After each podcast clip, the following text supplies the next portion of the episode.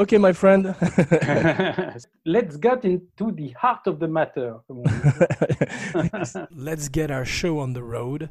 Cine Buddies number seven, or should I say number 237?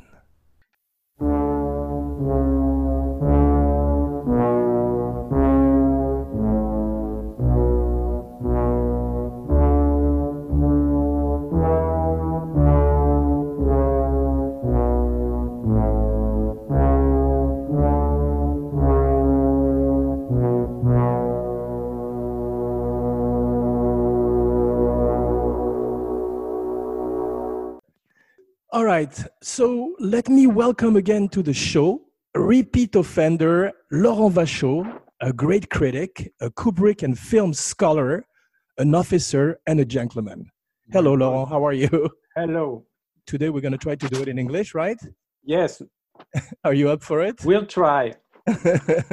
okay, so um, without further ado, I almost want to call you Larry for the show. Yes, do. Please do. so without further ado, here's Johnny and Larry for The Shining. Stanley Kubrick, The Shining, 1980. We're going back to the Overlook. Basically, on the 40th anniversary today, Is it the day it came out today on the 22nd? Yes. Wow. 22nd of May 1980 in, in, uh, in America. Oh, that's fantastic. I mean, you know, four days later, uh, Friday the 13th came out, the original one. Really? Yes. That was a great year. 1980 was a great year for, for horror movies because Friday the 13th is not a great movie, but it was a big hit that year. And Dress to Kill by Brian De Palma was also a great hit of the summer of 1980. And so Okay. The Shining, Dress to Kill, there was also Cruising, was basically a semi-horror movie because it's a it's, it's sort of a serial killer movie. So it was a great year for for, for, for horror. Interesting. I heard um, De Palma didn't like The Shining very much. Is that true? No, he didn't like it at first, like a lot of people. Uh, he was fairly disappointed, but it grew on him. And I think we can, uh, maybe not you, but I can. It's basically the same for me, you know, because when I when I first saw The Shining, it was on the French release, and it was on October uh, of 1980 Right. and I was 16 at the time, and I was very, uh, you know, fond of horror films, and I, I expected something really horrific, and um, and I was sort of disappointed because I went to see it with a lot of my friends uh, from school, and uh, we we were we were not scared basically, you know. We expected jump scares, you know. That's what you liked when you are yeah, 15 like Alien. and, and we didn't have any of them. So we were sort of disappointed, but we kept on revisiting the film. You know, there, there, were, there was not VHS then, uh, but uh, each time that the movie was on in Paris, I remember we went back. Uh, and uh, it, and it grew on us, you know. It went under your skin. That's one of the great qualities of The Shining as a as a horror film. Maybe Right. you don't feel terrified when you first see it, But that seems to be a, um, a constant with a Kubrick movie. They grow on you, and uh, with the, Absolutely. they get mixed reviews usually when they come out, and with the years they, they enter the pantheon of masterpieces. And the dynamic of this show should be interesting because I'm a huge fan of The Shining, which I rewatched for the show, and you might be a little less fond of the film than I am. Oh, I'm a fan a bit, but maybe we don't like the same things about it. You know? yes, I think Uh, I feel like you're more like uh, on St- Stephen King's side because you wanted. no, no, no. I, I, I, I do like. I do. Uh, I'm, I agree with King regarding Jack Nicholson uh, because I don't like. I'm not a big fan of Jack Nicholson's performance in The Shining, but I like what Kubrick did with the adaptation. You know, I like that the, the ending. I didn't like the ending in the book. it felt like the usual uh, horror ending, you know, with the evil place burning down, or even and, or even any any James Bond film where the, where exactly. the layer of the bad guy blows was, up. Yes, exactly. And I didn't like the flashbacks, you know, from from the Jack Torrance's childhood, his abusive father, all the psychological, uh, you know, justifications that King uh, found to to explain Jack's behavior. Right. I didn't like that, and I did you see the I, TV series that was much closer to the yes, book? Yes, yes, I I did see it, and I didn't like it. You know. No, it ends it ends with Jack Torrance, the ghost of Jack Torrance, blowing a kiss to his son at graduation that, night. That was stupid, and the kid was was horrible. Uh, but uh, you know, usually uh, you can say that horror films are basically like comedy. You know, whether you you laugh or you don't laugh whether you're scared or you're not scared. And The Shining is very different because you're not scared immediately, uh, uh, at least uh, I'm speaking for myself, but it, it stays in your mind, you know, it stays in your head and it doesn't leave you know right no but uh, they say every uh, kubrick film is a horror film in a way and also a comedy it's very much a dark comedy yes. and I, when, when i rewatched it uh, the last uh, uh few days ago i was actually more scared than i was the first time you know the first really? time like you i saw it in theater in paris i was like 15 for, uh, 16 I, I didn't get it at first you know I, mm. I thought nicholson was a little bit like spielberg when you saw it and thought that nicholson was a little over the top and then yeah. kubrick started talking about the james cagney school of acting and, and spielberg got it, you know. But then as the years went on, I fell in love with the, the movie and, and Nicholson's performance. And I don't totally agree with people saying that he's already crazy when he enters the Overlook, you know, because what I see is a man who's really troubled. You know, he has a, he's not going anywhere in his life. You know, he doesn't maybe uh, he doesn't feel like a family man. You know, he wanted to be a writer. Now he's going uh, to this mountain to be secluded for the winter, and you can tell he has a, a lot on his mind. And I like that as opposed to a more uh, happy-go-lucky father going to a, a trip to the mm, ski resort or something. You know. But yeah, but the thing is that using Jack Nicholson for that kind of character is basically uh, you know, he, he, had just made One Flew Over the Cuckoo's Nest, was basically a guy in a mental institution. So right. he, he, had basically, you know, uh, crazy in, in, in, red letters on, on the forehead uh, for for the audience you know? Right. But i uh, thought about it. He's, he's not crazy in a, one flew over the cuckoo's nest. He's pretending to be crazy. I think this is this is his first bona fide uh, insane character yes but it's, you know it's a very over the top performance. Right right. Uh, and uh, and and i think that kubrick basically uh, used that, you know, the fact that Jack Nicholson was a big star because of One Flew Over the Cuckoo's Nest, and there we talked about that, but there are a lot of similarities be, between The Shining and One Flew Over the Cuckoo's Nest. I, I mean, Jack Nicholson, uh, Scatman Crothers, uh, and, and, and we will get into this later on, but I believe that this was his way of, of, of functioning, Kubrick, you know, that he, he, he, liked to to play with what the actors brought to the to the table. You mean you like he did with Tom Cruise for Eyes Wide Shut? Exactly, or... mm. uh, and uh, and maybe he liked to to to to use the image of the actor, but he'd like also to twist that, you know. Yes, uh, but also what I love about Kubrick is that he was a, an artist, but also a commercial director, and uh, he took the biggest star in the world, you know, who was Jack Nicholson at the time, and um, I think he was a the best fitted for that part, you know, because I hear Jon Voight, Michael Moriarty. I don't know if the movie would be so much talked about if we had these actors in the role instead. It's very difficult to say if, if he thought about a replacement choice because when he read the book, he said that he, he, the first image he had of Jack Torrance was Jack Nicholson, and it was probably true because the character's name is Jack, so that was kind of automatic automatic to, to a, a lot of uh, jack nicholson's characters are always named jack in his movies i noticed like jack napier really? in batman and everything and so on oh yeah that's true uh, but but uh, we, we, i heard that he, he, he toyed with the idea of robin williams or robert de niro but Right. I couldn't find any proof of that. You know. Yeah, there's the famous anecdote where he says that uh, um, after seeing Mork and Mandy on TV, Mindy, he Yeah. said that Robin Williams was too psychotic for the part and Robert De Niro not enough. The thing about uh, about Nicholson was, uh, I think that Nicholson was okay to play in the movie. It was it was always uh, uh, he, he wanted to work with Kubrick, but I think that maybe they thought that they couldn't agree on a price, you know, because Nicholson was very expensive. So maybe he thought about a second choice because uh, if they if if they wouldn't uh, settle on a price, uh, maybe maybe he had to think about that. But I don't really believe it. I, I'm I'm sure that that he always had Nicholson in mind and never really considered another actor. And, and Nicholson, when you uh, when you look at him in interviews, he he, he's, he he brings such intelligence to the table, and that's the same in the movie. You know, you can believe he's a writer. That's what Kubrick said. Yeah, but a lot of actors are belie- believable as as writers, you know. Well, I have a little Uh, bit of a problem with James Caan in Misery, for example. Really? Yeah, But, uh, he, he, he was cast uh, uh, against type, as you say in English. Uh, right, but, but maybe but let's not let's not veer into Misery yet. Let's stick with not Misery and Shining have, have similar similar ideas. you know. The writer, compa- com- companion pieces as far yeah. as books goes. Yeah. Sure, but I, I heard that Nicholson wanted Kubrick to hire Jessica Lange to play Right. Wendy. You know, because she's closer uh, to the character in the book. Yeah.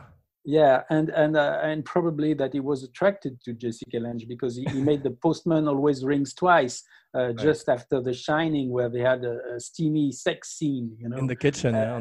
and probably that when when Kubrick said he wanted to use Shelley Duvall, uh, probably uh, uh, I think Nicholson was sort of, of disappointed and maybe very surprised because she she's not like the Wendy in the book. Right, but he praised her her performance later on in life. He said it was one of one of the best um, acting performances so anyone do on screen. You know. Yeah, but I, I was not that blown away by Shelley Duvall performance. You know, I remembered uh, her being extremely annoying with those big eyes. Yeah, and, uh, and I think but, but then, the- then, sorry, let me finish. When I, when I saw it again, I really thought she was actually pretty good. You know, I mean, she's uh, in the book. The problem that Kubrick probably had is this old uh, cheerleader who's marrying this alcoholic. You know, and she sticks with him, and Mm-hmm. Yes. you wonder why she would stick with uh, such a loser as Jack Torrance. Yes. You know. But Yeah. there, you you can feel the codependency, you know, of Shelley Duvall. You see, she loves him, you know, and I think Mm-hmm. this dynamic, they're believable as a couple. That's not always the case, you know. The there's a a strange, and you see the when they walk together, there's no tenderness. They don't touch each other. The, the No. couple is already dead, you know. It's very interesting.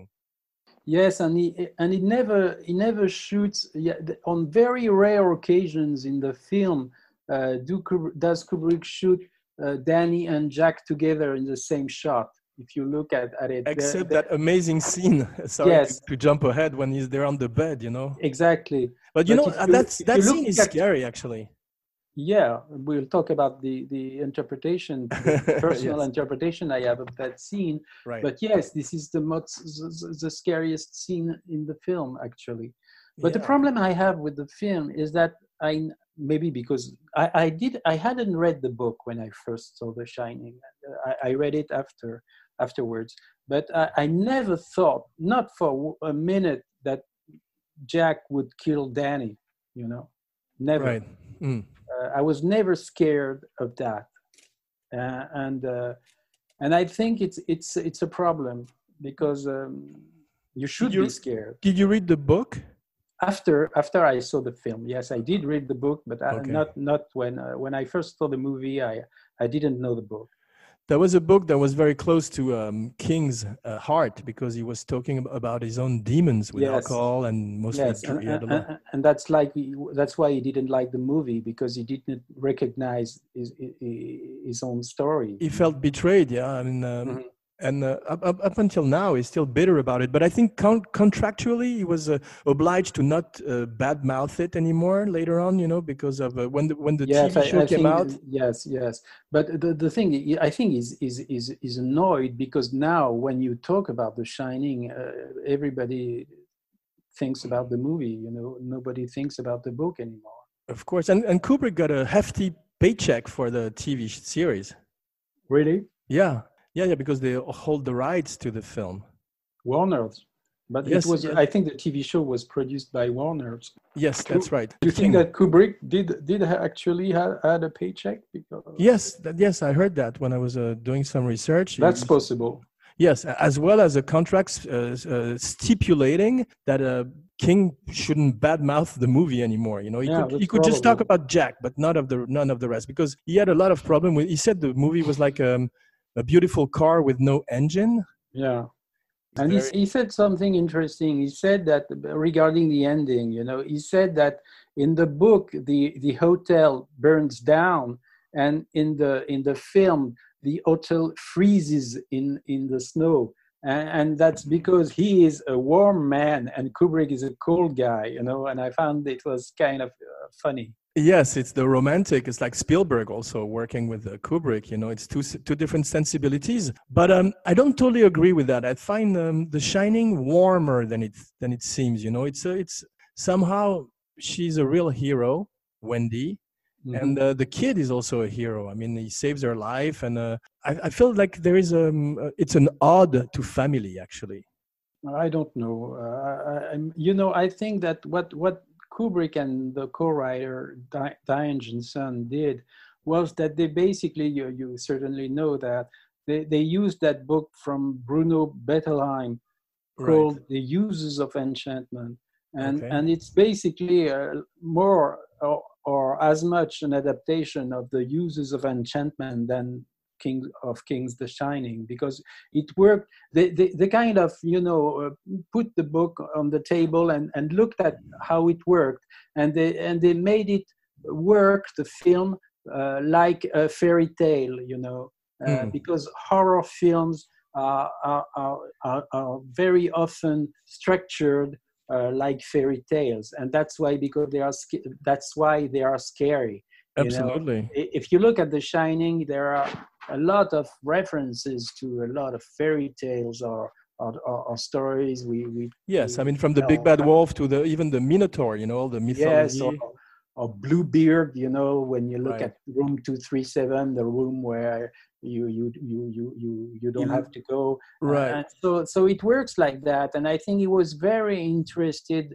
with what what makes a story scary but not uh, jump scary you know something that gets into under your skin and I- there, and I there are no jump scares in the film. Even when she's reading that wonderful scene when she's reading the all work and no play, it's Yeah. filmed without a jump scare. We see him come in, and uh, it's just the tension. It's like a slow burn. I, I yeah and it would it. have been it would have been very easy to get jump scares you Well, know? just look at the TV show. You know, I, I didn't rewatched it, but I watched this uh, the quote unquote the best scenes on YouTube, and uh, they they were all like very cliche. You know.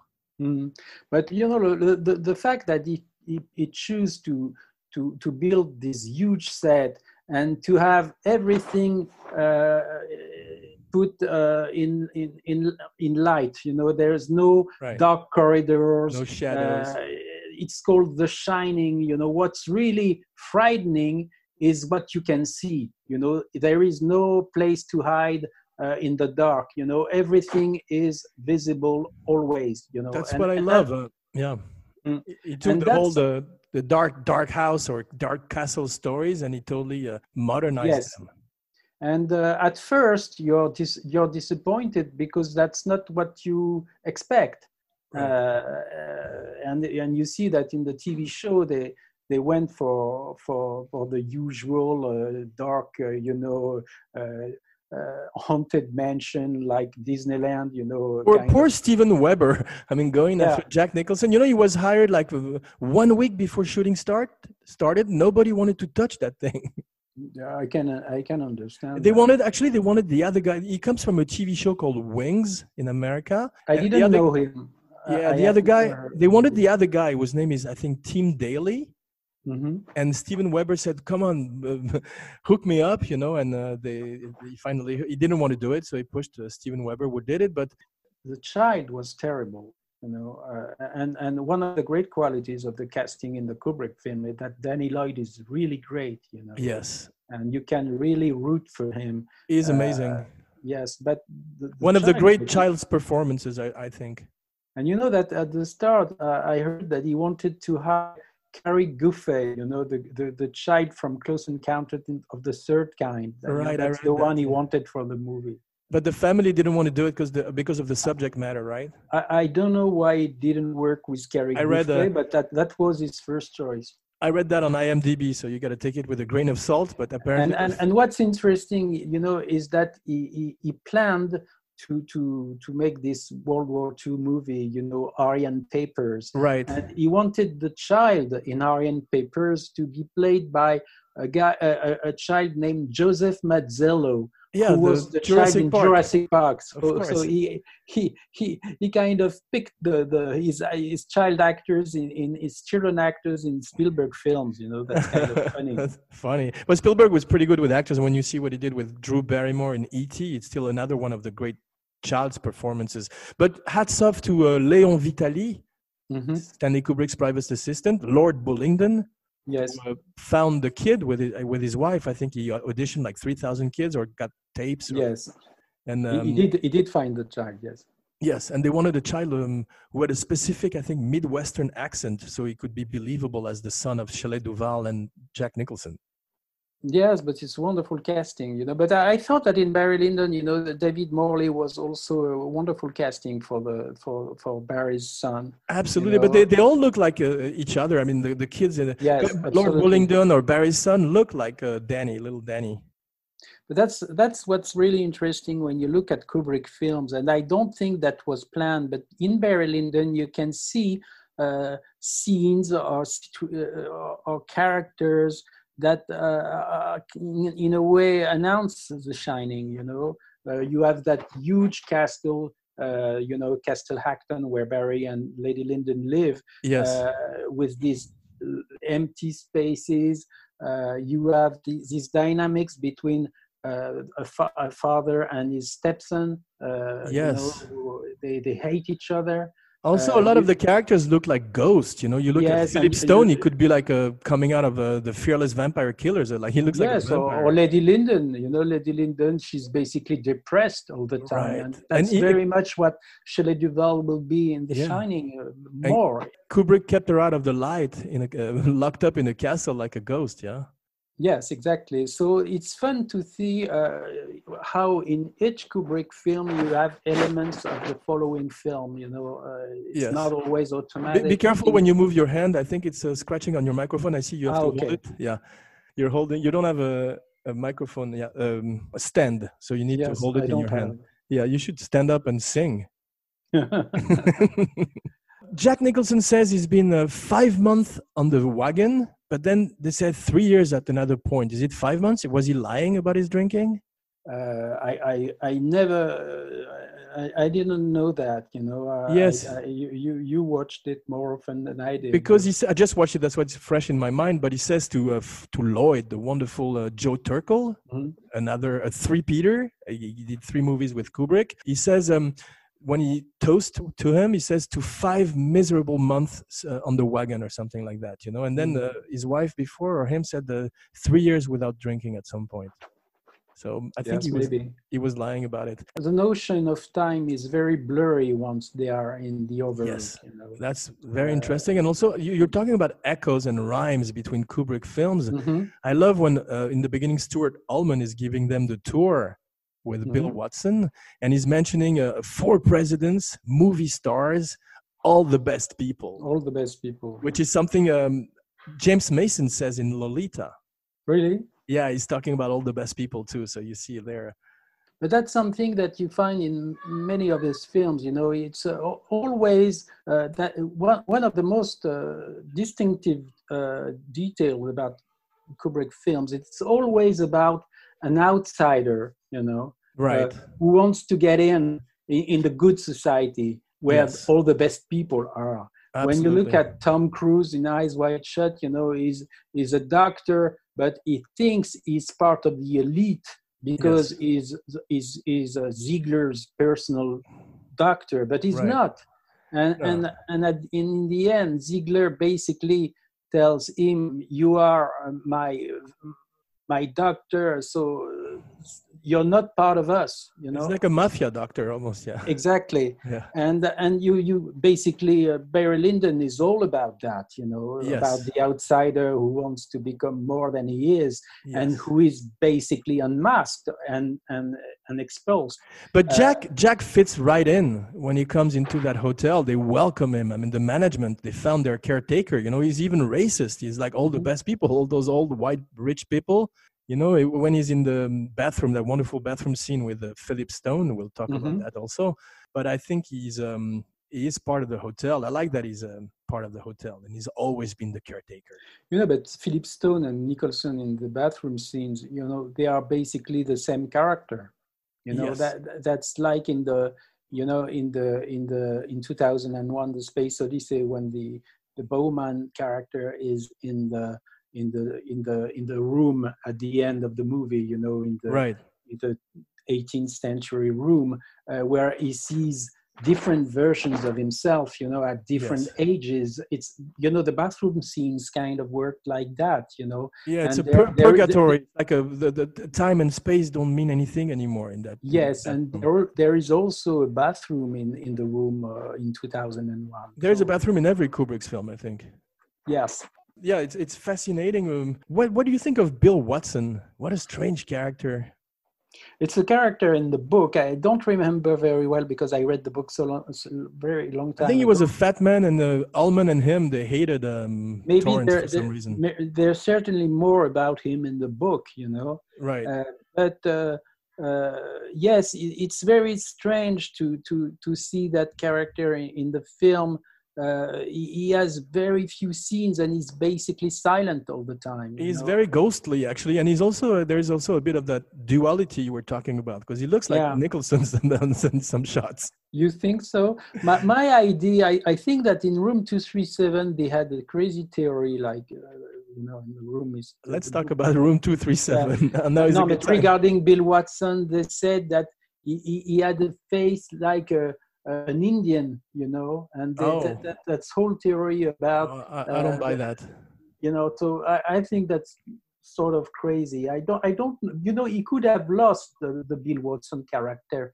It wouldn't have, it wouldn't have changed anything about. Yes, but the way he edits it, you know, the way he- there's just one single shot of Bill Watson in the middle of the interview with his face. He, uh, Bill Watson always looks worried and bothered by something. yes, It brings a certain malaise, you know, a certain like uh, un, unease to the scene. I would say. Yes, but basically, I think that the, the Shining is a lousy script. You know, if you look at it, I don't I know what your it. brother thinks about it. You know, but but uh, you, if you look at with a, if you look at the script with the screenwriter uh, point of view, the, it's way too long. You know, Yes. uh, the the Bill Watson character, you can cut it, and the fact that there are two versions of the films uh, of the film. Uh, you know the European, the international version, and the American version. What's the difference? Can you tell tell us a little bit about the difference between the two versions? Th- Thirty minutes. Right. You know, he cut thirty minutes, so twenty-seven, I think exactly. Okay. Uh, so that's huge. You know, it, Right. it, it, it's not the same movie, not the same pace. Uh, when you, I think that the European version, the one that you and I first saw, you know, right. uh, is, I think the European version is too short, and I think that the American version is too long. Uh, and he should have kept the scene with Anne Jackson, you know, with the doctor at the beginning, because I think it's a very important scene when you, you know, when Danny uh, passes out, and there is this doctor who, Yes. who, who comes to the apartment. To, Of course. You see in the room they have some uh, Disney Disney uh, memorabilia Exactly. of Goofy. and there are there is a conversation uh, between Wendy and the doctor, which is, I think is very important for the rest of the film, and he should Yes. have kept that. But there's a bit Uh, of that conversation where she's smoking that cigarette and she's talking to the doctor, and you see already what's what's happened in the past between Jack and the kid. Yes. it's it's But- terrifying. It's it's about without uh, the- abuse. Without the, this scene, if you look at the French version, uh, there is only a mention of uh, Jack's violence towards Danny uh, in the scene with Lloyd. That's the only. Uh, True, but she's mentioning an accident or something that happened without uh, incriminating Jack, you know. But uh, she's like, it, she's setting up what's going to happen with Lloyd. I mean, the revelation of Lloyd. Yes, but to me, you know, what's important, what's really important in the scene uh, between Wendy and the doctor is the fact that the shining ability, the, the, Danny's shining ability, Right. is tied with the violence, you know, that Okay. he, he, had, uh, that, that Jack. Uh, The abuse. the- yes, the abuse. And to tie the abuse with the, the, the superpower or the, the shining ability, that was very important because that's something that we kind of see in, uh, in, in, in some other Kubrick films, you know, when you, when you look at the Clockwork Orange, when Jack, when uh, Alex uh, undergoes the Ludovico treatment, you know, Right. he, he has when when he watched the violent films he has a sort of of, of of- he's in, in a sort of altered state and and his perception of reality is different he Right. says that uh, Like the- a the- trance.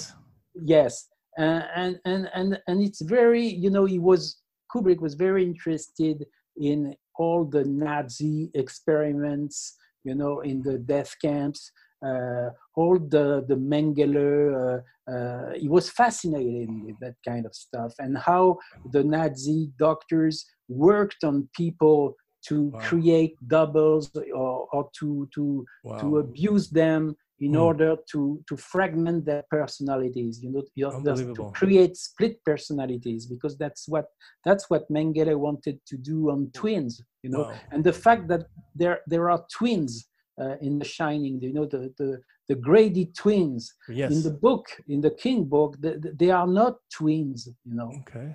So Kubrick probably wanted to repre- to recreate the famous Diane Arbus uh, photograph, you Right. know, of the twins because he used to know Diane Arbus in real life, you know, when he was younger. Okay. Uh, but I think that the famous image of the twins, the first uh, appearance of the Grady twins in the games room of the Overlook, if you remember well, you that when Danny is, he plays, you know, with yes. the, The darts.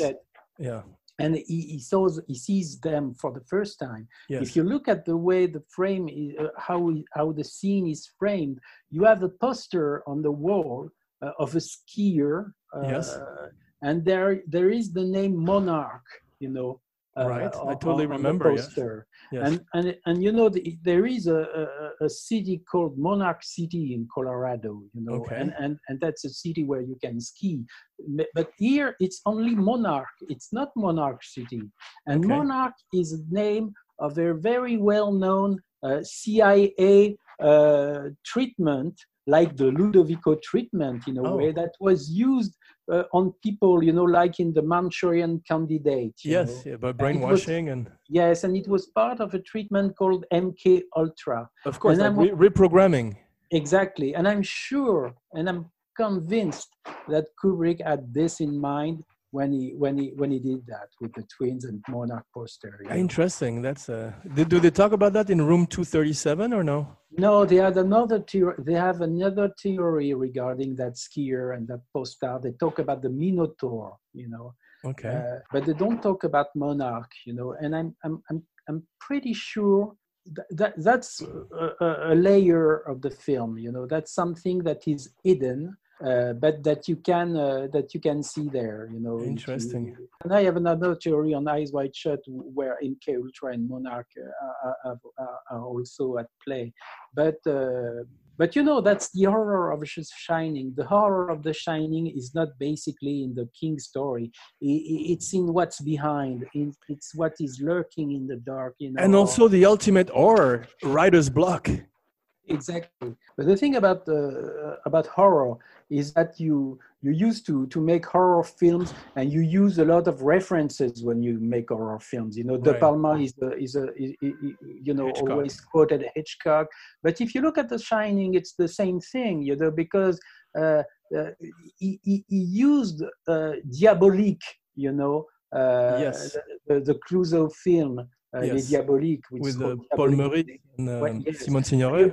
When you look at the scene where the, the old lady in room 237 uh, you know gets up in the in the in the bathtub you know Yes. it's, it's basically the same movement that paul meurisse in diabolique But you feel and- like uh, Hitchcock, Clouzot, and, and Kubrick are all trying to outdo each other, you know? Yes, but probably, but he toyed with these images that are part of the of the horror genre. yes know. And, you look even in Diabolique, in the end, when you Vera Clouzot uh, finds that typewriter with the same name uh, typed on, Yeah. on the page. So I, I think it's a direct quote uh, of Diabolique because I forgot there was a typewriter in Oh Diabolique. yeah, it's the same with Wow. the, the same name Awesome. uh, typed on the page, yes. and uh, and I and it's not something that's Wow. in the book.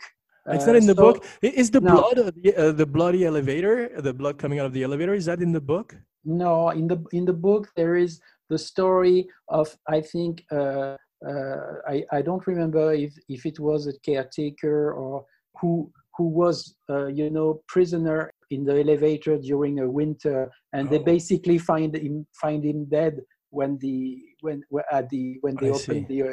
Uh, when- they discovered him dead at the end of the winter, you know. So basically, Uh, all those famous iconic images are not in the book. They're Kubrick's invention. Exactly. Awesome. Uh, the labyrinth is not in the book, of course. yes, of course. That's because he couldn't do the uh, hedge uh, animals Exactly. convincingly. The effects were not ready by then. And you, when you look at the TV show uh, where they had the edge animals, you see it's ridiculous, you know. so Ridiculous, was- but they have the budget. Well, to to uh, poor Mick Garris, also he had a very he had a budget uh, not the same as Kubrick, you know, for Yeah, that, that, was an impossible mission. You know? yes, absolutely. Speaking of the typewriter, how they really uh, give the typewriter an entrance in the film, in the Kubrick film. They, they, it's, it's like a character. Oh, sure. And there is a funeral uh, drum when we see the kind of like Barry Lyndon drum, you know, when we see the typewriter for the first time. Speaking of echoes, There is the ball. I think that uh, we hear the, the noise, the sound of the ball that Jax is throwing against the wall. yes, apparently uh, Jack improvised that. He was Really? supposed to just be waiting, yeah, and uh, he had the idea of the ball, and that Kubrick liked it. That's possible. yeah. Yes, it's a it's also an echo of uh, Steve McQueen in the, the Great Escape when he's uh, in, in isolation with the ball, Maybe, but and you also know, I- Tom Cruise, Tom Cruise in uh, Mission Impossible. Um, I think it was Ghost Protocol. In the beginning, he's uh, in a Russian prison and he's Yes. playing against the wall with a, with a little ball. and th- there is this movie called Birth. You know, you know Birth by Nicole Jonathan Kidman? Glazer. Yes, uh, where you have a lot of references of The Shining. You know, and there is a janitor who is throwing a ball against the, the wall too. Oh, Uh, interesting. and uh, it, it's fun to it, it's fun to, it's fun to look at that movie because it's very Kubrickian. yeah, the, I heard I heard it was very Kubrickian. He's the guy who did Under the Skin, who was, which is very Yes. Kubrickian too. Yeah, so he's a very Kubrickian director. I didn't like Under the Skin that much, but I thought that Birth was interesting. I have yet to watch both films because I heard a lot of good things about them. Uh, I'd like to speak a little bit about Scatman Crothers because um, I feel like he brings a lot of warmth and humanity to the role of Dick Hallorann, but I also feel like he might be 10 years too old for the part. I don't remember exactly in the book. Uh, He's 60 in the book, and um, um, Scatman was closer to 70 when he shot the Really? film. But you know, because uh, he's bald, it's it's really difficult to to to guess how old he is in the film. I think you know. Right. And, uh, But he's look at- wonderful, and, he has a long history with Jack Nicholson from The King Yes. of Marvin Garden. I think Nicholson Nicholson recommended him to Right. Kubrick. You know? Right. Uh, and he was in One Flew Over the Cuckoo's Nest too, and in King of Marvin Gardens. Exactly. Uh, I don't know if it's true, but I read that uh, Kubrick wanted Slim Pickens for the part. Really? Yes, and Slim Pickens didn't want to work with Kubrick again. it's just too difficult. Hallorann is not a black man in the book. I think He is a black man, but uh, uh, once again, this is from IMDb, though, so with a grain Yeah. of salt, you know. Well, you, you wrote a little bit of a song about Stanley Oh Kubrick. yes, yes. One day, one day I walked on the set, and I says to Stanley, I said, Stanley, I says, uh, would you mind if I wrote a tune about you? Doom, shoo beam da doom, shoo ding doom, shoo ding da doom. There's a man, doom ding doom, shoo beam da doom, shoo ding, living in London town, shoo beam da doom, shoo beam da doom, shoo ding da doom. Makes movies, shoo beam da doom, shoo beam da doom. He's worried now, shoo beam da boom, shoo beam da boom, shoo beam da boom. Yes, he's really got the fame. Stanley Kubrick is his name. He does it all. But you know, I heard so many stories about casting of that movie. I think that most of them are, are, are untrue.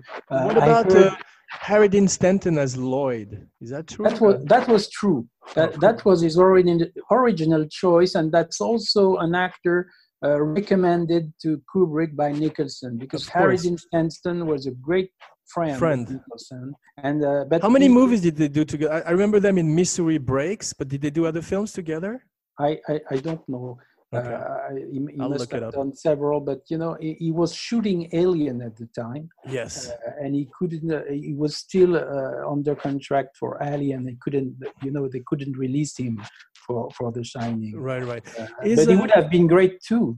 Uh, Lloyd, is he supposed to be British or is he just like a, a classy old school American accent? You know, speaking of accents, Oh, I think he's a, he's an American. In the he's book, an you American know. because um, what about Delbert Grady? It seems like the, the, the children are speak, speaking with an English accent, British accent, and Philip Stone might be speaking with a British accent too, or maybe I'm mistaken. Yes, he looks very much like, and he looks and sounds like an English butler. And Philip Stone, of course, is a British actor. But when, when, when in the book, I think it's Charles Grady, and that's one of the strange thing about the films. There are two Yes. Gradys in the films, you know. Right. Do you and think it's a of- continuity error, or do you think it's No.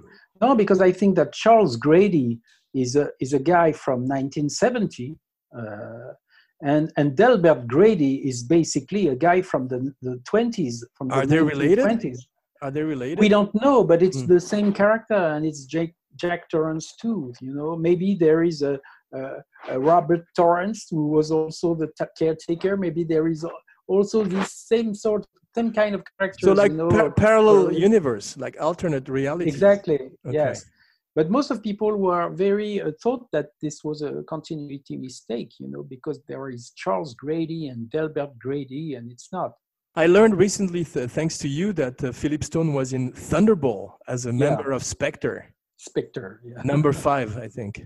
Exactly. That's pretty and, cool. uh, and I think that uh, the, the the casting of the ghost in The Shining is wonderful. you I love it. I uh, love it. because You know, they there's are- there are, there are three people who were just one and done. They only did The Shining and they never acted again. You know, who are the two? yes, the, the, the, the young, the, the naked lady, uh, the young lady in the, from in, in room two three seven. I think yes. I yes. don't think she ever appeared in another film. No, she didn't. Uh, Danny Lloyd never Yes. appeared in another film, uh, and and um, uh, okay, I'll give it to you. The old lady from the tub, really, uh, the old hag. Yeah, she never acted again. Yeah, I married her and she retired. yeah, but that, that's a scene that was created uh, for the film because in the in the book there is a whole story about uh, a, a, a woman. I remember that. But she kills herself in the bathtub Yes, in the she book, got- right? she- she's in a, with a gigolo, I think, in the in- yes.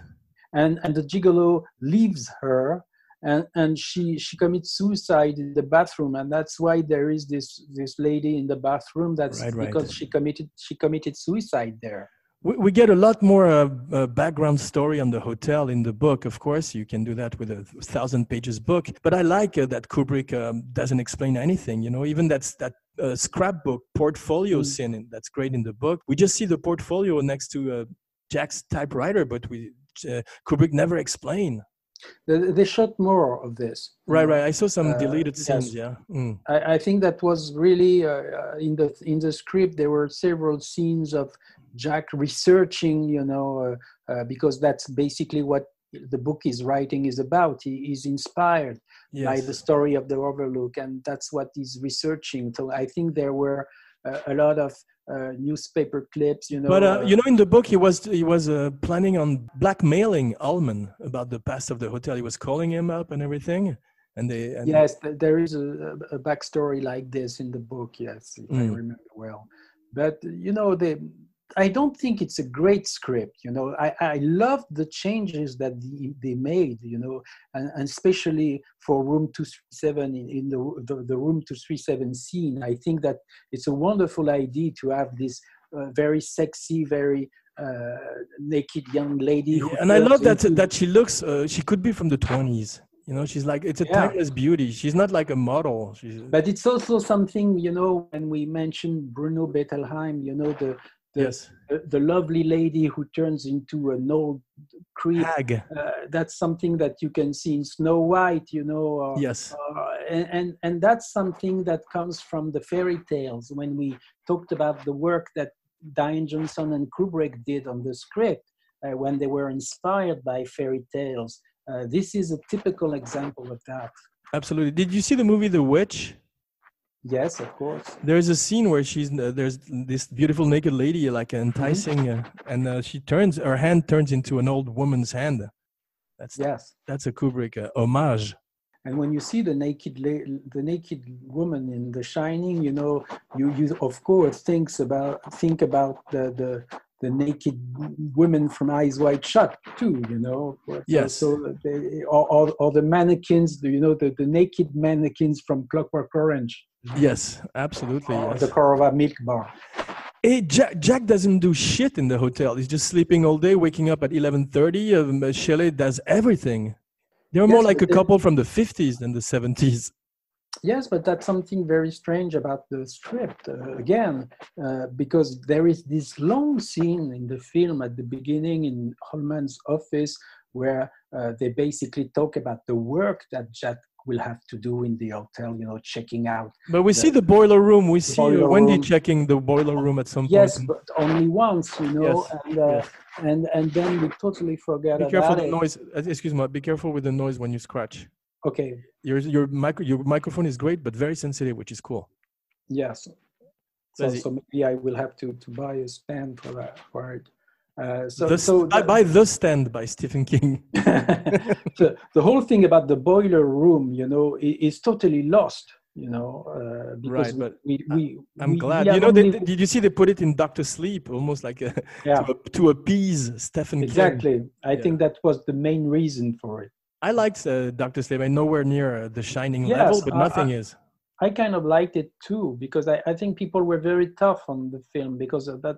If you compare it with the with the TV show of The Shining, which, which is ridiculous, I think Right. that uh, it, it was kind of a good film when you look at the book. It, it's, Oh yeah, it's, but it's based on Fla- Fla- I haven't read the book, but Mike Flanagan, I think is his name, is a Yeah. really, really good horror director. yeah, yeah, very gifted.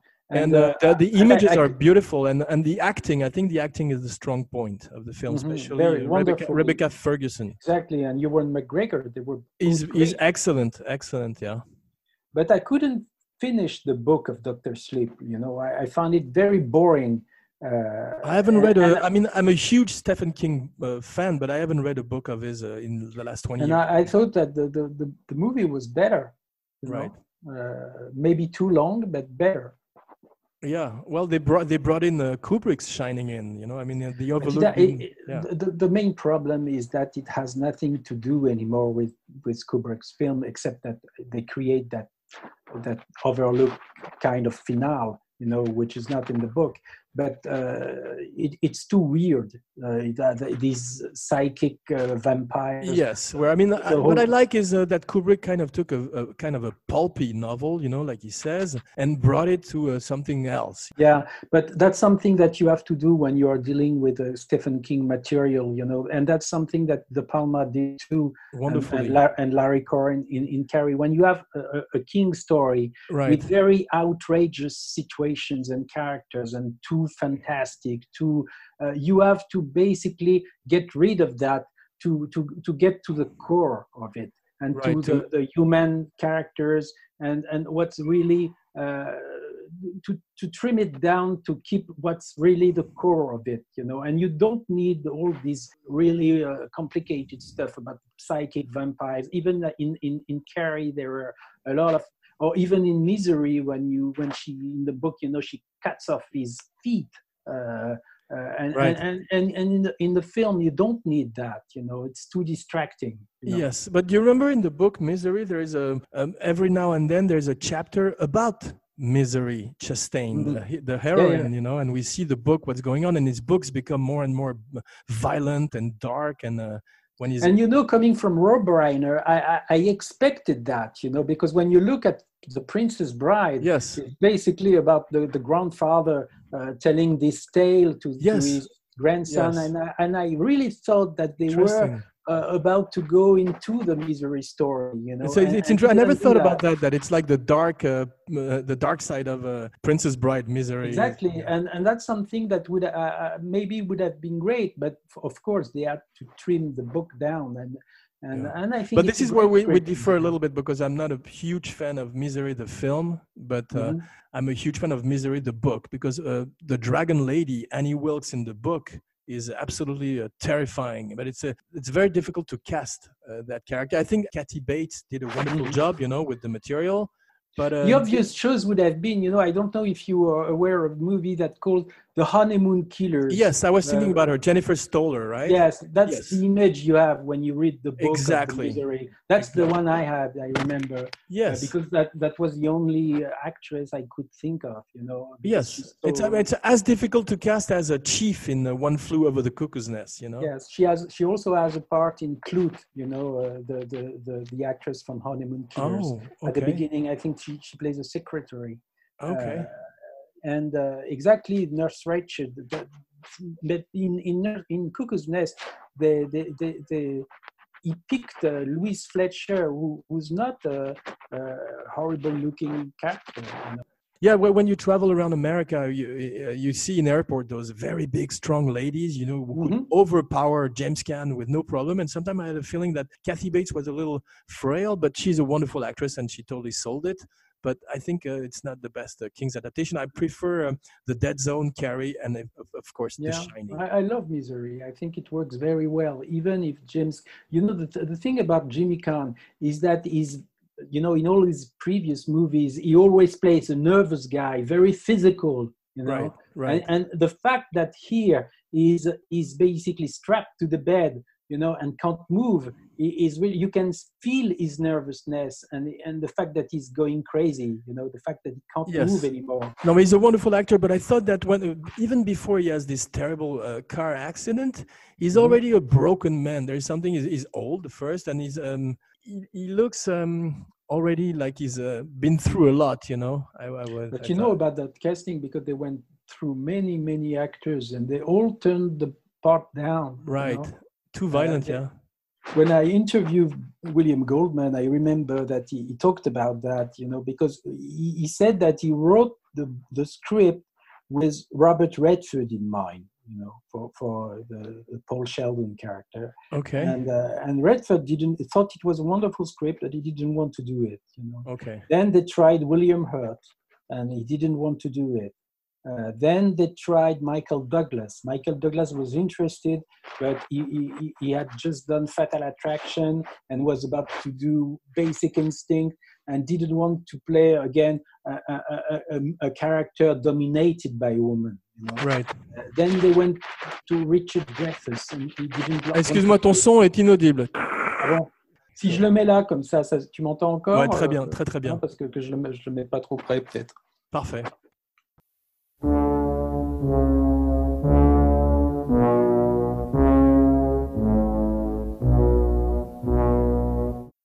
So they, they had a lot of uh, uh, they, they, they had a lot of difficulty to find the, the, an actor who would agree to play uh, a, a man dominated by a woman, and that's interesting. You know, when you think about American actors, you know, uh, they, they, they they were afraid of that.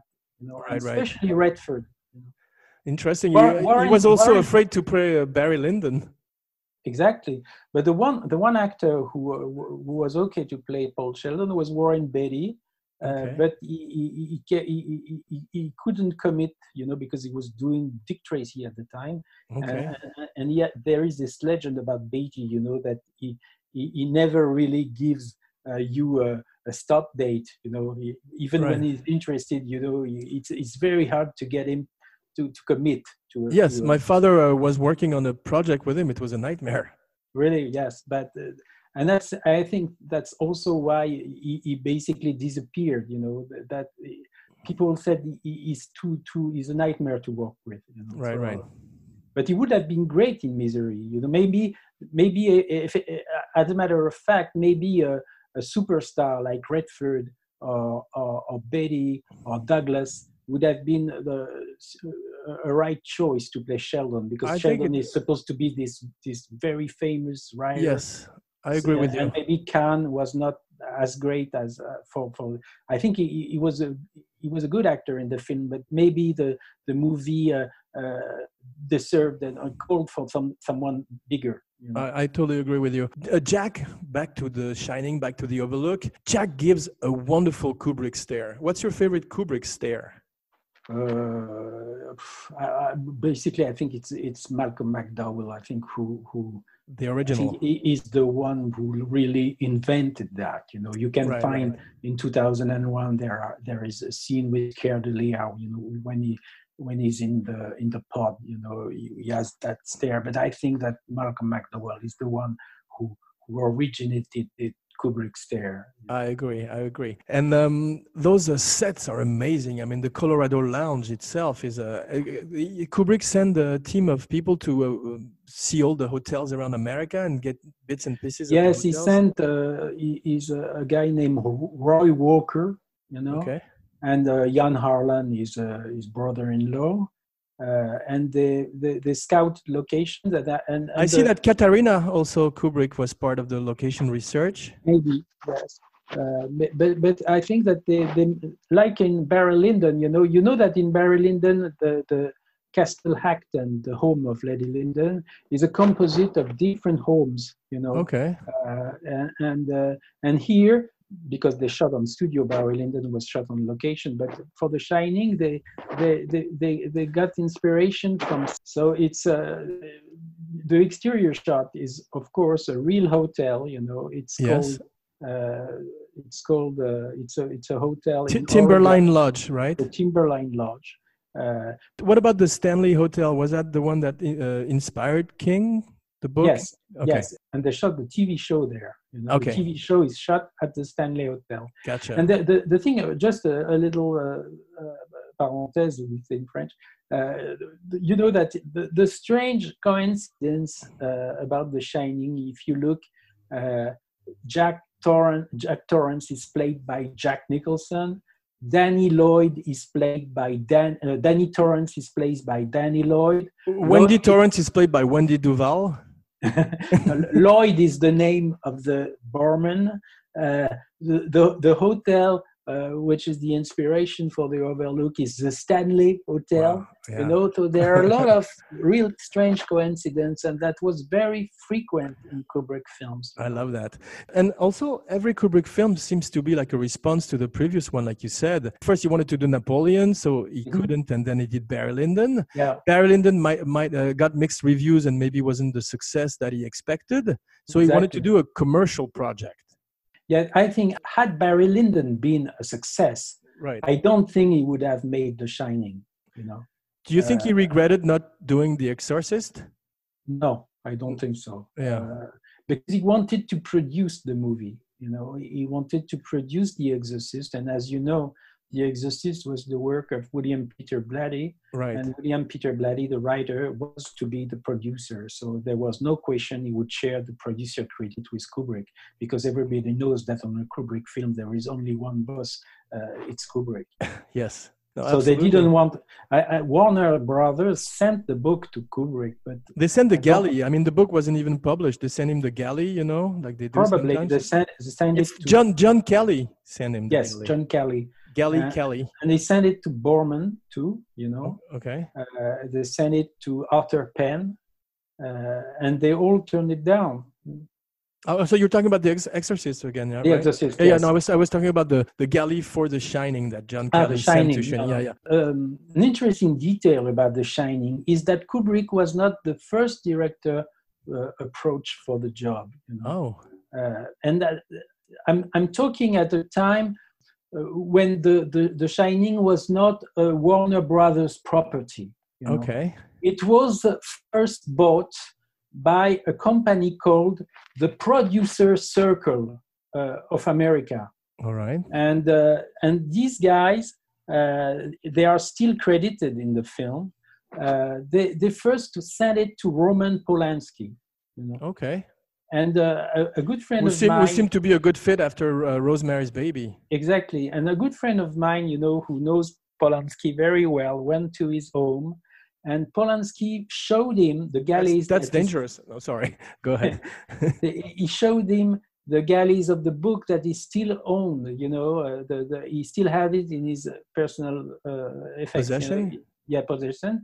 But at the time, as you as you know, Polanski in 1977, there was this you know scandal about the, the statutory rape, so he, he, he couldn't really consider the offer. Right. Interesting. I didn't know it was offered to different directors before. When John Calley bought The Shining, Kubrick was the first director he sent it to. But it's it's interesting to notice that Polanski was approached first, and and that's something that is interesting because there are a lot of similarities between some. You know, when you look at Bitter Moon and Eyes Wide Shut, The Ninth Gate and, uh, and Eyes Wide Shut 2, uh, these two directors, you know, they have, of course, some of their movies echoes one another. I totally agree with you, but I'm even more fascinated by the echoes between uh, Milos Forman's films and Stanley Kubrick's films. You know, from Amadeus to uh, the hair and that sequence uh, with the soldiers in the end that looks like a musical for a, a Full Metal Jacket musical. Mm-hmm. Yes, but, but I um, think that he, he, probably I'm, I'm, you know that, but I, I'm convinced that. Uh, uh, one flew over the cuckoo's nest was very much on his mind when he made The Shining. Right, right because yes. I think that the the overlook and the uh, the the mental institution from Cuckoo's Nest are, are, are, kind of similar. You know, there is this long scene with the with the head of the mental institution at the start of Cuckoo's Nest, and the interview also, yeah. Yes, the long interview between right, right. Jack and Ullman in The Shining. There are sort of mirror scenes. Stuart Ullman was played by Barry Nelson, the first uh, actor Barry to Nelson. portray James Bond. Yes, in Casino Royale. Yeah, where Peter Lorre was playing the, the TV version of Casino Royale. Absolutely, yes.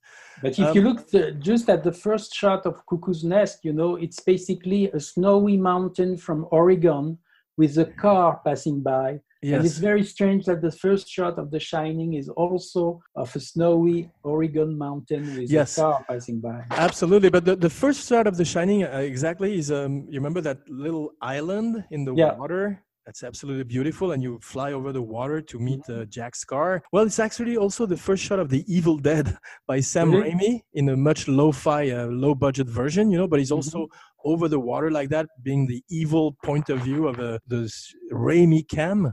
That, that was done after The Shining. Uh, that was made after The Shining. That's right, absolutely. But if you look at the, uh, there is this the Exorcist, the Exorcist sequel called The Heretic by Boorman, uh, right. Uh, there is a similar shot, you know, where, when you see a, a helicopter shot over a pound of water uh, that was shot very, it's very similar to the shot of The Shining. Interesting. Know? And you know that in the the Heretic, they, it's a movie where they they use the Steadicam. Uh, oh, I want I want to talk all, about one of the. Speaking of Steadicam, of course, I wanted to talk about one of the most valuable player of The Shining, Garrett mm-hmm. Brown. Mm-hmm inventor of the Steadicam, and um, he, he, he had done it before on Rocky, right? Yes, the first shot where they used the Steadicam was a Hal Ashby film called Bound for Glory. Right, you know? with and David Carradine. Yes, there is a spectacular shot. It's a crane shot and then it becomes a steadicam shot. Garrett Brown was on the on the on the crane, you know, with right. the steadicam, and and and then he, he steps down and and goes, and, and, that's a spectacular shot. And I think that it's the first use of a of, of the steadicam. Then there is Marathon Man, you know, for, okay. for some scenes of Marathon Man when he's jogging, right. Uh, and of course the Rocky uh, first Rocky. Uh, yeah, and you know, uh, Garrett Brown thought uh, thought he was it would be done in six months Yes. Because he had to start Rocky 2. And then, uh, of course, he wasn't done, and he was only halfway in six months. So he had to fly every weekend on, uh, on the Concorde to shoot Rocky 2 yes. one week. And, and he had to train another operator to, oh, to, wow. to act as, as his replacement, you know. For Rocky 2? For The Shining. Oh, for The because Shining. When he was away uh, on location for Rocky 2, there, there was another Steadicam operator in London on The Shining. Oh wow! H- how long uh, um, did Nicholson stay in London? Do you know? I think it was close to a year. Wow! And the movie was edited in a year as well, just like Barry Lyndon. They started shooting in in uh, I think summer of 1978, and it was released in May of 1980. You know, so basically two years of production and post production. Eyes Wide Shut was even longer. Yeah, they say 400 days. It's in the Guinness Book of Records. Yeah. Yes. And, uh, That's Uh, incredible. But, but The Shining, you know, uh, I think that pre-production began in 1977, uh, where they built the sets and they were still writing the script at the same time. I read something um, incredible is that uh, Tom Cruise was saying in an interview that uh, Kubrick was still editing The Shining during Eyes Wide Shut, still tinkering with it. Oh, Yes. Really? yes. I never heard that. Yeah, That's so maybe there's I- different versions of the film. One where uh, Jack is totally straight, you know, not not over the top at all. One thing I never understood is why he let two versions of the, of the film coexist. You know, Did he Uh, think one was more adapted for the American market and one for the European market? I market? don't know, but that's very, that's very un-Kubrickian. You know, to Which which one is the one with your favorite scene with those ghosts that looks from a state fair? You know the skeletons. Yes, that's in the in American version, in the longer cut. Yeah, I don't like that. I know, I know. I was making a joke, but uh, yeah, it's weird. It looks uh, very cheap. I mean, compared to uh, the rest of the movie. But I think it's, like it's terrible. It's Kubrick showing us what could have been like an old ghost movies, or ghost story movies, or something. I'm not so sure. I, I- don't. I can't really understand that shot. You know, I think it's Right. a total mistake. I think it's ridiculous. It's it's like it's out of the haunted mansion in Disneyland. You know, it's not not even as good. I mean, the Haunted Mansion's got holograms. yes, but it's yes, it's just not good. You know. You know who's the who's the ghost who says "Great party"? Isn't it? Oh, I, uh, yes, I, I, I, I, checked his name, but he's not that well known. But No, no. I think his name is Norman Gay or something like that. Yes. But the, the thing is, uh, in the book, he's supposed to be the hotel owner. maybe. Yes. Yeah, Horace Derwent or something, a name like that. But he's supposed to be a, a, a, much, a more important character. You know, I love the. like like the guy who has uh, who who has sex with the bear of uh, with the, the it's a do- it's a dog man in the book. dog man. Yeah, yeah. we see we see his uh, his butt. We see his ass in the film. exactly at the It's start of the one of of the creepiest shot eh, because you don't you don't know what to make of it when you first see when you see it for the first time because it's so brief that you can't if you if you know don't pay attention very well you you can't miss it you know But my, my my theory my theory is actually it's not a blowjob. He's shining his shoes. Hence the title of the film. and there is this zoom shot you know because that, that's one of the of the rare zoom shots in the shining you know where There is one also in the in the rec room. yeah right? yeah yes when when wendy sees uh, hallorann's corpse you know Yes. uh, th- there is this violent zoom you know very fast Al- Hallorann, was, which is practically the only victim in the film, if you don't count Jack. Spoiler alert at the end. yeah Yeah. And you know they went through different versions of the script and i saw uh, a, a treatment uh, an early treatment of the shining where uh, in fact uh, jack was killed by wendy uh, in the bathroom scene when you know uh, when he tries to get her with the Here's the- Johnny. Yes, she kills him with a knife, and then uh, she's saved by Hallorann, and Hallorann becomes uh, himself too possessed by the hotel and tries to kill her. You know. Oh, uh, like And- evil Scatman Crothers? Yes. And, I don't think he that, could pull it off. He's too sweet. that was in, in in an early version of the treatment. Oh, I'm glad they didn't go with that. But I- love when uh, when Jack tries to trick Wendy when he's inside the pantry and he is reverting to his old self. You know, that's a big, uh, a great horror trope when the demon Mhm. is pretending to be a human again.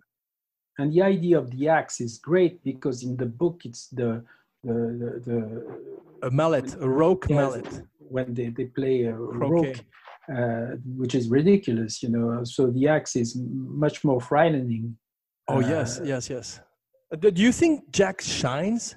Because uh, some people shine yes, and some people it's, don't. it- yes, it's a theory that some people have that Jack also has the shining ability, and that's why he sees Lloyd and other uh, ghosts from the, of the hotel. Uh, I don't know because I think that probably you know when you look at the book, uh, uh, Jack is also an abused child, you know, because he has this alcoholic father too, you Okay. know, uh, who uh, who uh, Sins of the fathers. who yes who throws him in the air.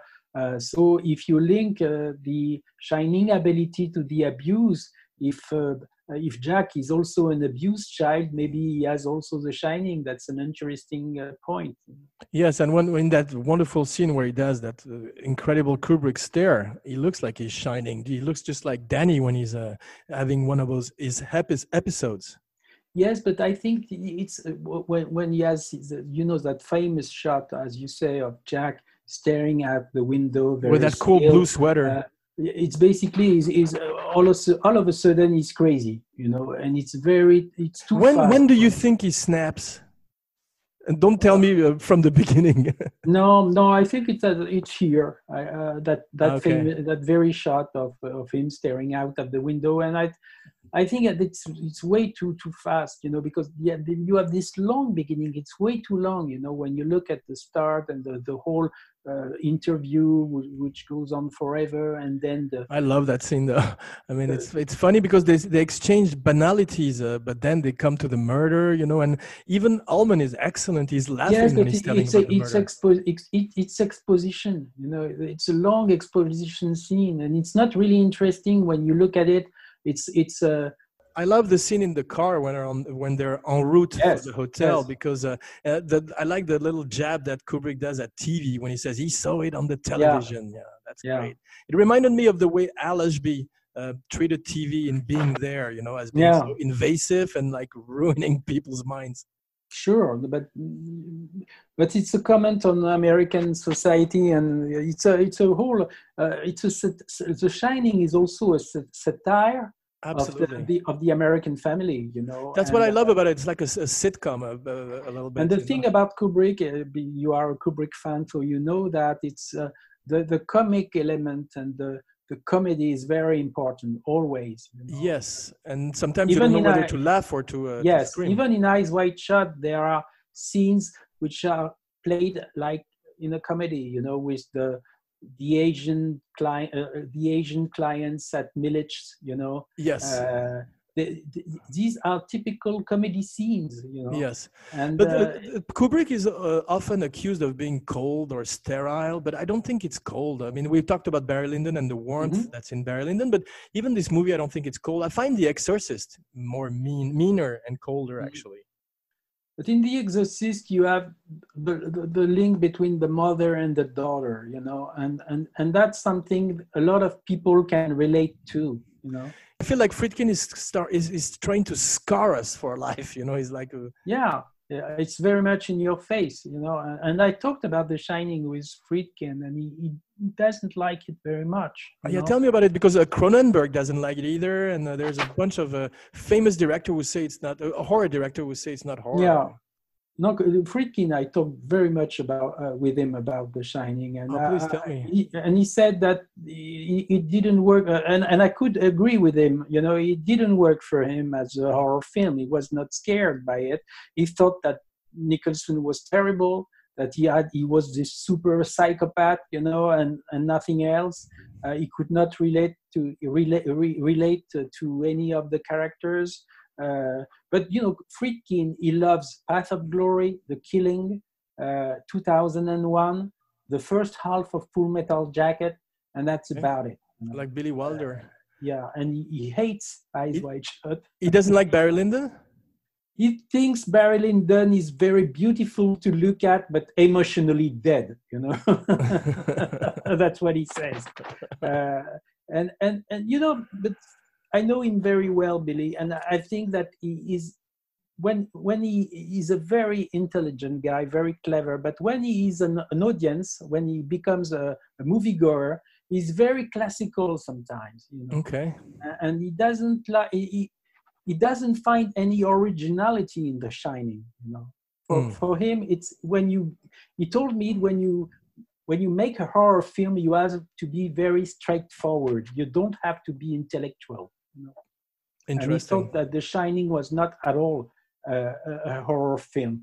He, he, he, may agree that it's interesting and it works and, and the film works on other levels, but yeah. as a horror film for him, it, it's a failure. Interesting. A lot of scenes in the movie of uh, Danny and Wendy watching television, yes. Know, the background. There is a. se- Is it from a summer of '42? Yes. There is a, But you know that they cut this scene for the European version. We don't have it in the European version. The scene where Danny and Wendy are watching Summer of '42.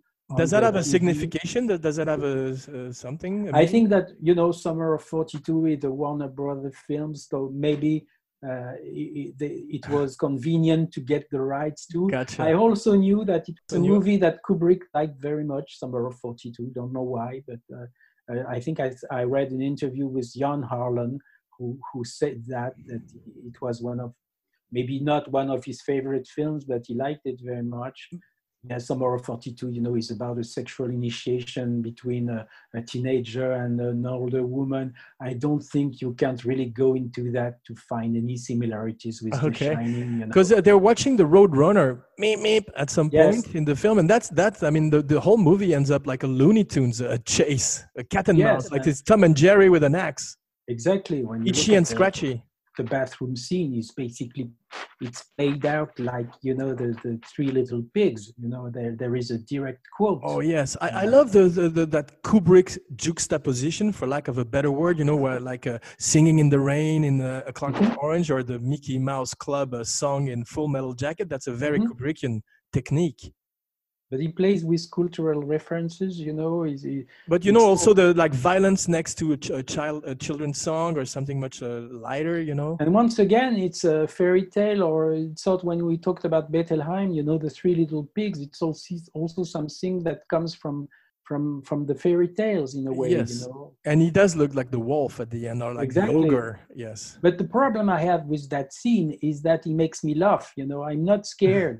You know, he, he, he, his grins, everything. I, I, I don't find him scary at all. I know. find him scary when Danny's on his knees because he Yes, looks like he's gonna that's the headbutt one. him. Yes, that's the one scene where he's really, really creepy. But yeah. that's the only scene. You know, the, the rest of the film, I found his performance way over the top. And, and, and, and really funny. It works. He- it's a sort of black comedy. But yeah. I'm not scared. And when he's uh, going after the door with the, with the axe, you should be terrified, and you're not. You know, at least I am not. Can you talk to us a little bit about the those two uh, school of acting, uh, the Kubrickian, you like the more um, subdued and the more over the top? Yes, that's something we we we, we got into when we talked about Barry Lyndon. But if you look carefully at all the the, the actors Kubrick hired for for his films, uh, there are mainly there are two families of actors in, among Kubrick actors. You know, you have the the silent type, uh, neutral, uh, bland, even a little shallow. Your Barry Uh, Lyndon, your Dr. Bill, your Yes, Joker. uh, Bowman, uh, Right. Keir Dullea. Uh, you know, like uh, Ken um, you- Ken Mannequin. You know, the uh, action figure, like the doll. action, yeah. Ken action figures, and you have the the the the, the histrionic uh, clown uh, like Michael McDowell, like C. Scott, uh, like uh, Patrick Magee, Patrick Magee, or or, or Leonard or, Rossiter. or Nicholson, you know, and any of them, you can't really identify with any of them, you know, and that's something I think that Kubrick really wanted. He didn't want, Well, uh, then- these days, these days with the quarantine, I had I identify with Jack Torrance a lot. yes, but at, most people don't identify with Alex or don't identify with with Barry or, or with. Da- well, they're not Jack. they're not heroes or uh, protagonists in the classical sense. Uh, No, and in. Clockwork Orange, you know, and in Barry Lyndon, you have this particular structure where in the first half is kind of likable, and the second half is is totally uh, uh, really repulsive, or the or, or, or the reverse. Uh, you can't really identify with the character, uh, but th- that's something that he didn't do in The Shining, for example. You know, in The Shining, you don't have that structure that that symmetrical structure that you have in Eyes Wide Shut, in Barry Lyndon, or in Clockwork Orange. You know, Mm. uh, be- because that's something that he liked to do. You know, in, in the first half of the movie, he, he liked to to expose to to to pr- introduce a character. Uh, if he's a villain, he's very villain like Alex. And in the second part, you you you saw you see him as a victim you know Right. uh, or in Barry Lyndon, in the first half, he's a victim or a poor guy, and in the second half, he's really a bastard. So Right. uh, you you don't know how to feel. You know, you're always uh, you, and- that's something that he he, he didn't wanted the, the you to identify with the character because that's something that is very American.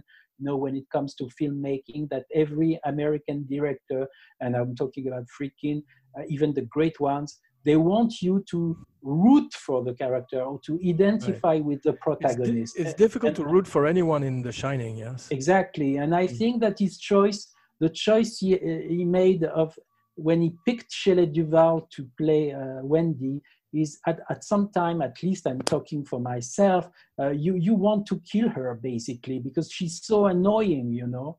Uh, as you I- people to, say uh, that, but I, I didn't think it's so. This, I think she's. or you want to lost. ki- or you want to kill Bullingdon in Barry Lyndon because he's so annoying too and he's so ugly, you know. So that's a, a kind of perversity of Kubrick, you know, to Right. choose actors you want to destroy uh, or to to go after when when they play uh, uh, characters who are victims, you know.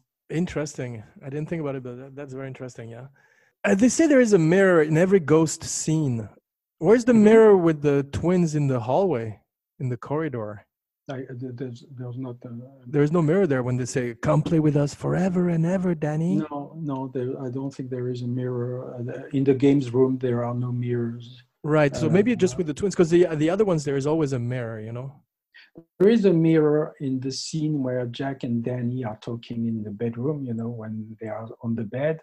Uh, there is a mirror uh, in front of them, you know. And Yes. that- Oh, yes. uh, and you know, maybe we can talk about this now. You know, my theory about the, the, the room 237 scene, you know, Yes. uh, is very um, if you look at the way uh, the scene is introduced uh, you you first see uh, Hallorann uh, in his bedroom uh, in in in Florida I think Yes. uh, uh, and he's watching TV and all Those of beautiful a sudden, black ladies. Uh, the Exactly. posters. all of a sudden he receives an image uh, like a SOS you know uh, from Danny Right. uh, who is in trance.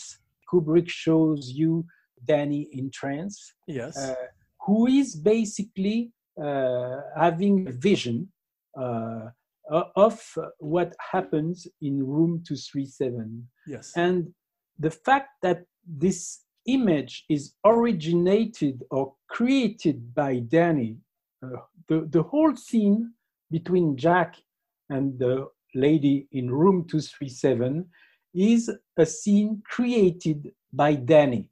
You know, if you look at it carefully, that's something that that's what he sent to Hallorann, you know.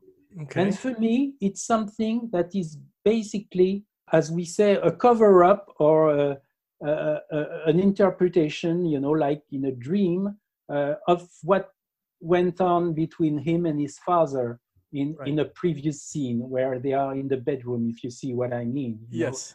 Uh, so if you look carefully at the way uh, the the the Kubrick, the Torrance apartment is laid out in in, in the film, uh, you have this curtain, you know, uh, Yes. between the where you see the bed, a curtain, and the the, the place where Danny stands, you know Where the mirror is, no? Or and in front of the bed uh, where Jack sits, there is a uh, how how do you call it in English? We say a coiffeuse, you know, uh, with, with, a, Oh, with, yeah, yeah, yeah. with a mirror, you know. Uh, yeah, like a, a, piece of furniture with a mirror on top. Yes, uh, and and and Jack is reflected in the mirror. Yeah, So- he's also reflected in the mirror in the beginning at the breakfast scene, yes, but where what he's I'm wearing that talking about here, shirt. the fact is that when you are seated on the bed, you are reflected in the mirror. So you you can look at yourself from the bed. That's what I mean. Okay. So when Danny sits next to Jack in the scene, uh, we don't see that, but he can s- probably see the two of them in the mirror. You know, Right, if he looks right. at the mirror. Hmm. So first, he sees his father, who's alone, who's basically probably in pain. Or, He always look uh, like he's in uh, with an internal conversation with the hotel. That's what I love. Yes, or basically depressed. You know. uh, Yes. so Sleeping so- so, all the time. Yeah. Right. So he sees his father. You see that this child is probably has a lack of love. You know, he, he, he, he, can, you know, probably he suffers from the lack of love uh, Right. from his father. Uh, Yes. so when he, he, comes into the bedroom and sees his father on the bed, he is basically hungry for his father's love. You know, he's basically calling for, for attention. yes. And so when Jack tells him to come to sit next to him, you know, uh, the, the child thinks that maybe he will uh, probably get warmer, you know. Or, eh, and what happens in the scene, and that's something that Kubrick don't show, uh, is probably that Jack uh, becomes violent or try to strangle Danny or maybe sexually abuse him. I don't know, but something horrible. And that's something that Danny sees reflected in the mirror. Something warm, which becomes ugly. Mm, And if you look at the scene in room 237, that's the exact situation right. with Jack now being the victim, you know. Mm, Jack is angry for sex because you can understand that he has no more. Uh, he has he, he don't doesn't have sex anymore with Wendy. That's something that There's nothing understand. physical between them. It looks like yeah. Exactly. Hmm. So he probably has fantasies about other women, and suddenly in this bathroom, he sees what he's expecting, what he's what he's after. You know. You don't think she's a ghost from the past, like you said, that somebody who died in this room or something? No, I think I think that Danny, uh, having The Shining, Danny knows what happened in room two three seven. He knew that a woman committed suicide in that room, but you know, it, it's a it's a sort of psychological translation of his state of mind and, and how he feels and how he felt about the abuse he, he, he he went uh, through uh, with his father in the bedroom Right. and that's something that he creates in his mind you know to to to some you know children do that very often you know Uh, he can't say to his mother my my father abused me that's Hmm. something that he can't say so Mm. he makes up a story you know Mm. uh, with Do you think there are ghosts in the Overlook Hotel, or is just in Jackson everyone's I- I, involved I, mind? think I think yes I think there are probably ghosts uh, but that's a question you can ask yourself yes because uh, at some point the film works because Danny sees the ghost because of The Shining Mm. and and maybe Jack you know I think it's that two uh, two degrees of lecture of the film that makes it so enduring, and why people are still studying it because it's so ambiguous, and you can have many ways to interpret it. but you know when he's uh, uh, in the in the locker room no in, The in pantry pantry room, when he's uh, walking fridge. Yes, uh, when when suddenly uh, we hear the lock uh, open. Yes. Uh, Who opens it? I, I read a I, I went online to look for uh, you know Rob Ager. He talked about five Yeah, yeah, different yeah. possibilities. What- I know Rob Ager. I talked with him. Uh, Okay. he, he has some interesting videos, but I think that sometimes he's way over the top. You know. like the, the Uh, room 237 people. yeah, I think he, he- But he was supposed to appear in Room Two Three Seven, but he did. He did. He, fi- he finally chose not to appear, but he, he was asked. But some The only theory that I believe in room 237 is the Indian genocide, maybe with all the Indian Yes, motif, because it's also, also present in the King's Book and uh, yes, the Indian, That's- the that's- Native American burial ground and all this. that's obvious. Yes. That- Is Poltergeist is Poltergeist before The Shining or after? uh, after Okay, so they also use that. Uh, uh, 1982? they built their swimming pool and house on the Indian ground again. Yes, but if I remember well, I don't think that in the in the King book there is nothing about the Indians. I think there is because they also mention attacks on the hotel and things like that. I think the it's not as ah. prominent as cemetery, you know.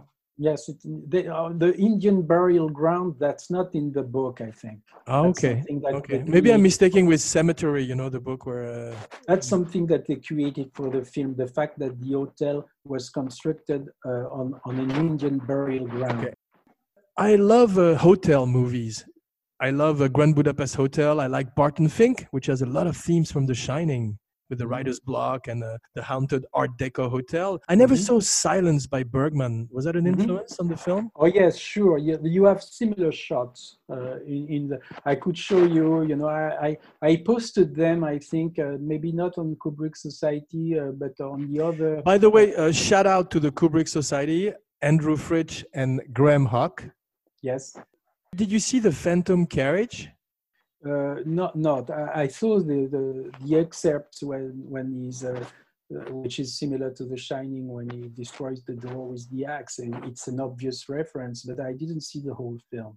Okay, yeah, yeah, yeah. I was wondering if you had seen it because um, that was very, very similar. Yeah, just like the way she climbs the stairs with the knife, and you get the shadow of her hands, just like Nosferatu's yes, shadow. but uh, th- th- these are probable influences, you know, like Diabolique, or that- that's something that he probably got inspiration from.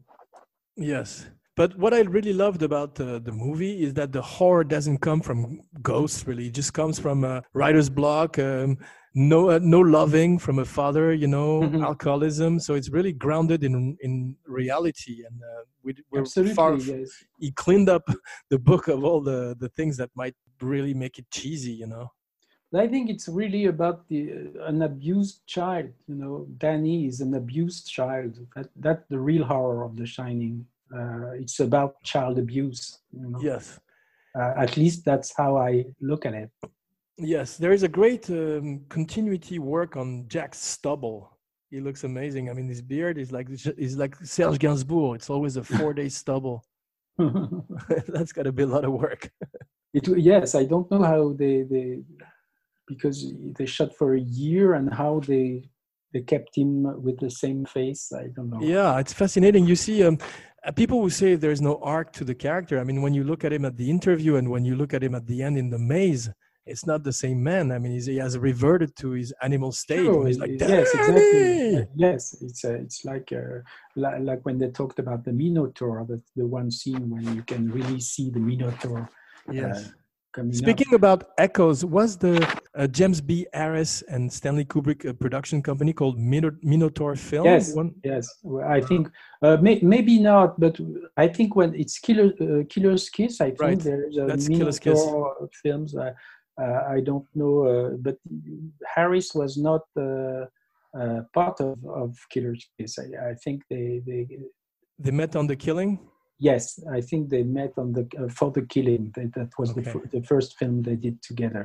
Interesting. Uh, but uh, uh, the, the thing was what's interesting in the shining i think is that you know barry lyndon was a very european story uh, because uh, it was based on an english novel and and the fact that it didn't work on audiences on american audiences uh, uh, i think it's probably why kubrick decided to to choose uh, an american material for and and contemporary because before Yes, he had gone in the past, he had gone in the future. You know, the Yes. gangster films were old film. That was the first time you saw a, a modern, uh, quote unquote, modern Kubrick film. Yes, exactly. And and that's something very important, you know, because I think that's a movie he wanted to to make to to to have a greater success, you know, than Yeah. with Barry Lyndon. And and I think that the only film from this whole body of work uh, that he did certainly for commercial reasons, you know, uh, that's the only film that he picked uh, the, that book that he picked uh, because he thought that it was a commercial material. Interesting, but I love when uh, artists, uh, quote unquote, artists uh, do a commercial work. I'm I'm very fond of that. Uh, he came up with a with a great film, but I, as as I told you before, I don't think he would have made The Shining or would have picked that book had Barry Lyndon been a a hit. Was The Shining his biggest hit? His biggest success? Oh no, it was not. A, it was not that great a hit when it came out. Oh, okay. When it came out, The Shining, you know. What's I his biggest? it- What's his biggest hit? Uh, you mean uh, instant hit? You know when it was released? Yes, I think it's Eyes Wide Shut. uh, Okay. yes, yes. Uh, but it, it it cost a lot. I think it cost 60 millions. Eyes Wide Shut. Uh, But it, it was his biggest box office success uh, when it was released. Okay. But for a Tom Cruise movie, it wasn't that much.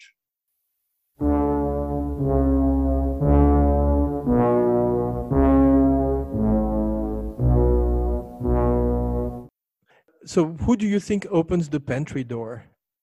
my idea of it, I think he, he, he, talked to Michel Ciment about that, is the fact that that scene is the one scene uh, where you, you can say that ghosts are real, you know, because there is no other explanation. Wendy couldn't have opened the door, you know, hmm. uh, and there is nobody else in the hotel. What about that? The, the, the Rob Ager talks about the security system that allows Jack to open the door from the inside, or I don't buy any of that. No, I okay. think that it, yes, that's the one scene where Kubrick will choose to believe that the ghosts are real, you know. Uh, Interesting. And they are real in the book. So uh, uh, I think it, maybe I don't know if he believed in ghosts. I don't think so. I don't. Well, he had the conversation with a king allegedly, where he was uh, saying uh, any ghost story is a happy story because it means there's life after yeah, death. You know. Yeah, yeah. And then King mentioned hell, and Kubrick told him, "I don't." What about hell? hell? Yeah, I don't believe hell. hell. Yes, but he was not a religious man. I don't right. think he had any ideas about the afterlife. You know, so which is maybe why he, ref- he turned down The Exorcist also.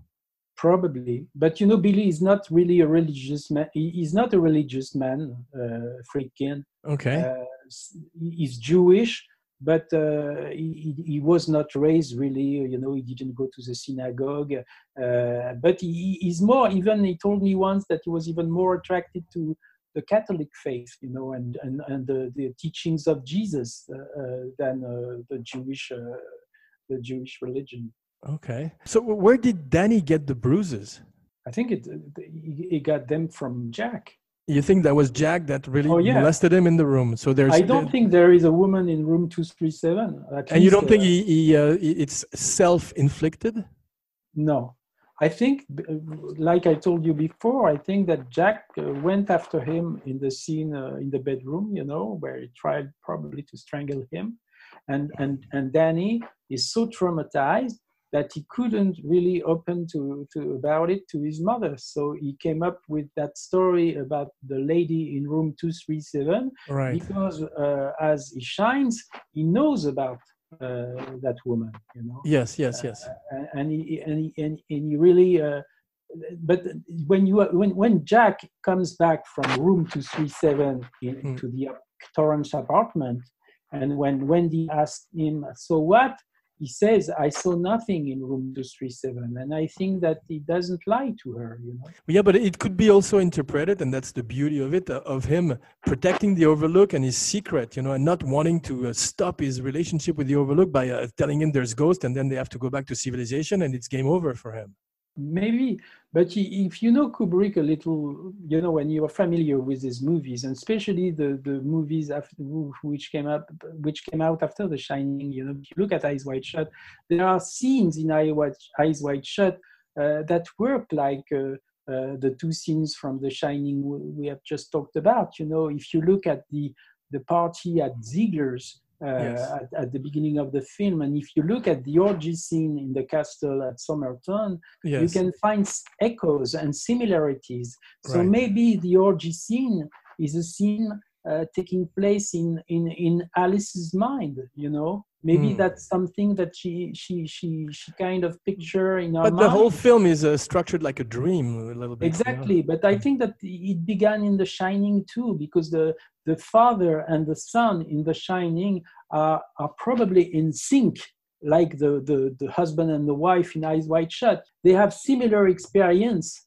uh, some real and some uh, in a dream, you know. Mm-mm-mm. Fascinating. Some imaginary scenes. All right, my friend Larry, I think this show will have an intermission like Barry mm-hmm. Lyndon. We're going to do a two parter for the 40th anniversary of The Shining. Cinebodies 7 is going to end now. Are you ready for your catchphrase? Uh, yes, be seeing you. Laurent Vachaud. Jean Weber signing off. See you in a few days in the maze.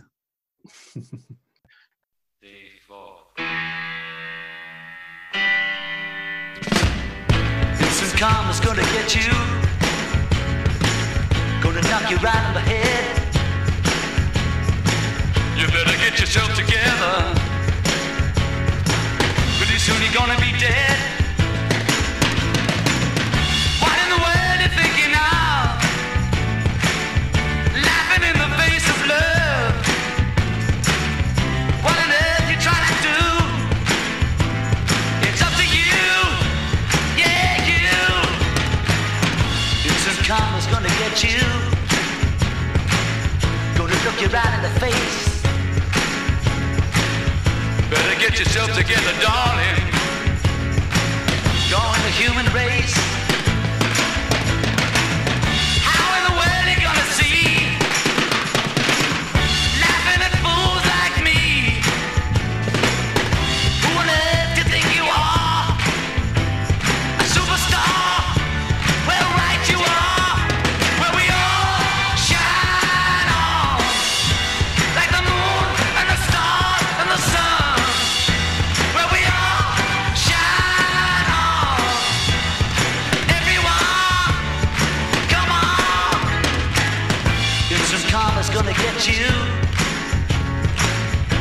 आपके